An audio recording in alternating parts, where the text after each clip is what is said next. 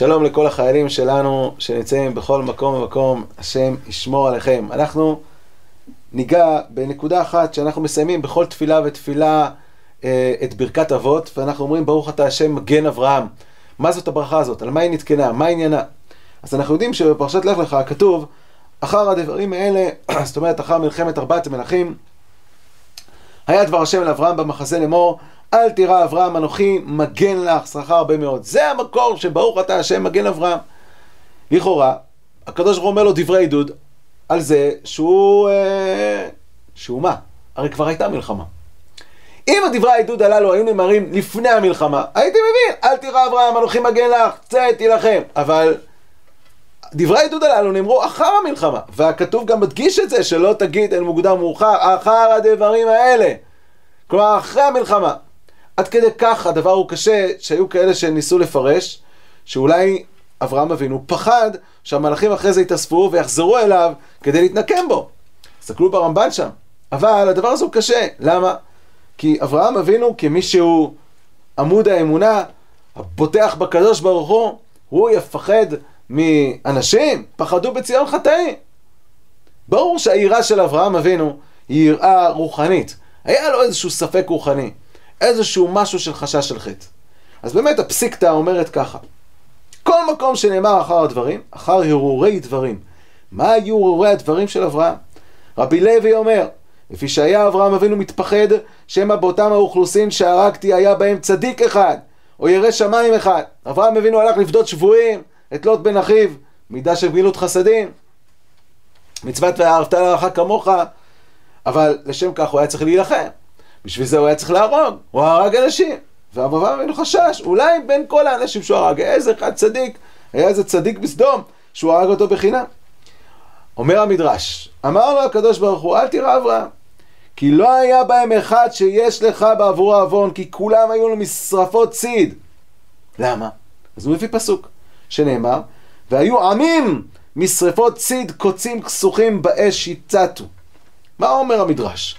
אומר המדרש שאתה יוצא למלחמה, המלחמה היא מלחמה נגד עמים. עם זה אומה שגדלה על תרבות שהיא תרבות כללית לא מוסרית. כלומר זה עם שלם שכל התרבות שלו היא תרבות של, אה, של מלחמה, של הרג, של אה, לקיחת אה, שבויים, ש, של, ולכן, כיוון שכל החיים של האומה הזאת, הם גדלים על זה, הם לומדים על זה, זה כל העולם החיים שלהם. אז כולם, איך אומר המדרש? קוצים כסוכים באש יצתו, אתה לא צריך אפילו לקחת ולכסח את הקוץ אחד אחד ולראות שאתה מוציא קוץ. אתה יכול להצית אש ולשרוף את הכל, הכל אותו דבר. עמים למשרפות ציד. ולכן מוסיף המדרש להסביר גם את ההמשך של הפסוק. אל תירא אברהם, אל תפחד, לא, לא הרגת אף אחד שהוא אה, אה, צדיק, וסככה הרבה מאוד. למה סככה הרבה מאוד? אומר המדרש, אדרבה, שכר הרבה מאוד, שכר גדול, יש, שכר גדול יש לך, שפינית העולם מהם, פינית את העולם מהרשעים, יש לך שכר גדול. הדבר הזה הוא מסביר את המילים אל תירא אברהם, ושכר הרבה מאוד, אבל הוא לא מסביר את המילים שאותם רצינו לעשות, אנוכי מגן לך. מה זה אנוכי מגן לך? ממה צריך להגן? רש"י אומר, אני מגן עליך שלא תיענש על אותן נפשות שהרגת. מה יש להגן? הוא קיבל על זה שכר? לפי המדרש, מה יש להגן עליו? הרי להפך, זה רשעים, היה צריך להשמיד את כולם. אז בדעת הזקנים בעלי התוספות, יש עוד תוספת אחת על הפסיקתא. אומר דעת זקנים, כשהרג את המלאכים, נתיירא שמא נתמעטו זכויותיו. אמר לו יתברך, ביערת קוצים מן הכרם, אל תירא, אנוכי מגן לך. לכך אומרים מגן אברהם. קודם כל, הדעת זקנים אומר לנו, תקשיבו, מזה נלמד העניין של מגן אברהם. בואו ננסה להבין מה כתוב כאן. ביערת קוצים מן הכרם. פה זה כבר משל אחר. יש כרם, בתוך הכרם יש קוצים. כשמבארים קוצים מן הכרם אי אפשר לקחת אש ולשרוף, כי אז אתה תשרוף גם את הכרם. אתה צריך מה שנקרא לעקור אחד-אחד. ואז יש חשש שאולי גם אה, עקרת איזה כרם, עקרת איזשהו ענבים. אומר הדת זקנים, יש מצב לפעמים שבתוך עם שלם יש אנשים שהם נקראים בלתי מעורבים. מה זאת אומרת? הם באמת היו רוצים להיות צדיקים חסידים, הם באמת היו רוצים להיות מוסריים.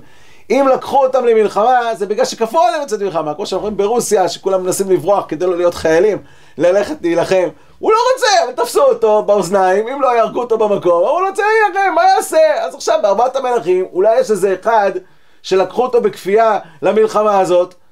הרי אני, אומר אברהם אבינו, יגיד עוד מעט בפרשה הבאה, האף תצפה צדיק עם רשע, ככה אני אגיד לקדוש ברוך הוא על סיפור של סדום.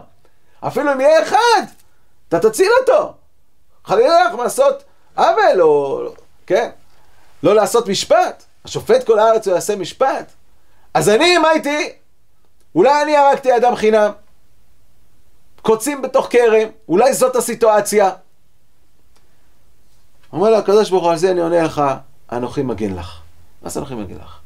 אתה יוצא לעשות מלחמה, מלחמת מצווה, להציל עכשיו את, אה, לפדות שבויים.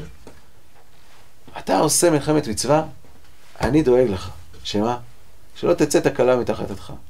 הקדוש ברוך הוא אפילו בהמתם של צדיקים דואג שלא תצא תקלה מתחת ידם, כל שכן צדיקים עצמם. זאת ההגנה שלי. זה עולם ההשגחה האלוקית. אני אדאג בהשגחה שכל מי שאתה תהרוג זה מישהו שצריך להיהרג.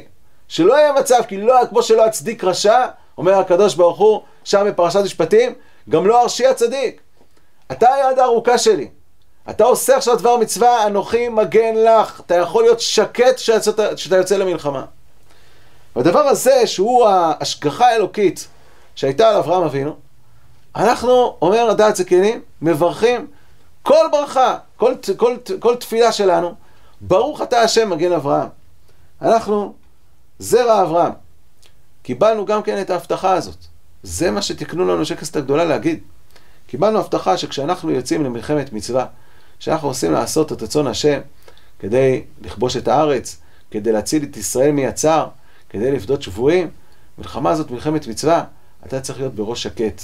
אתה תצא להילחם, ואתה אל תדאג, הקדוש ברוך הוא כבר יפנה את הקוצים מן הכרם על ידך, אתה תהיה היד הארוכה שלו, ובסופו של דבר גם תקבל על זה שכר, כמו שאומר המדרש, שכר גדול יש לך על שפינית את העולם מהם. נזכה בעזרת השם, שיהיה השם איתכם, אה, מגן עליכם, מצליח דרככם, ותפנו את כל העולם מן הרשעים, כמו שעשה אברהם אבינו. אמן כן יהי רצון.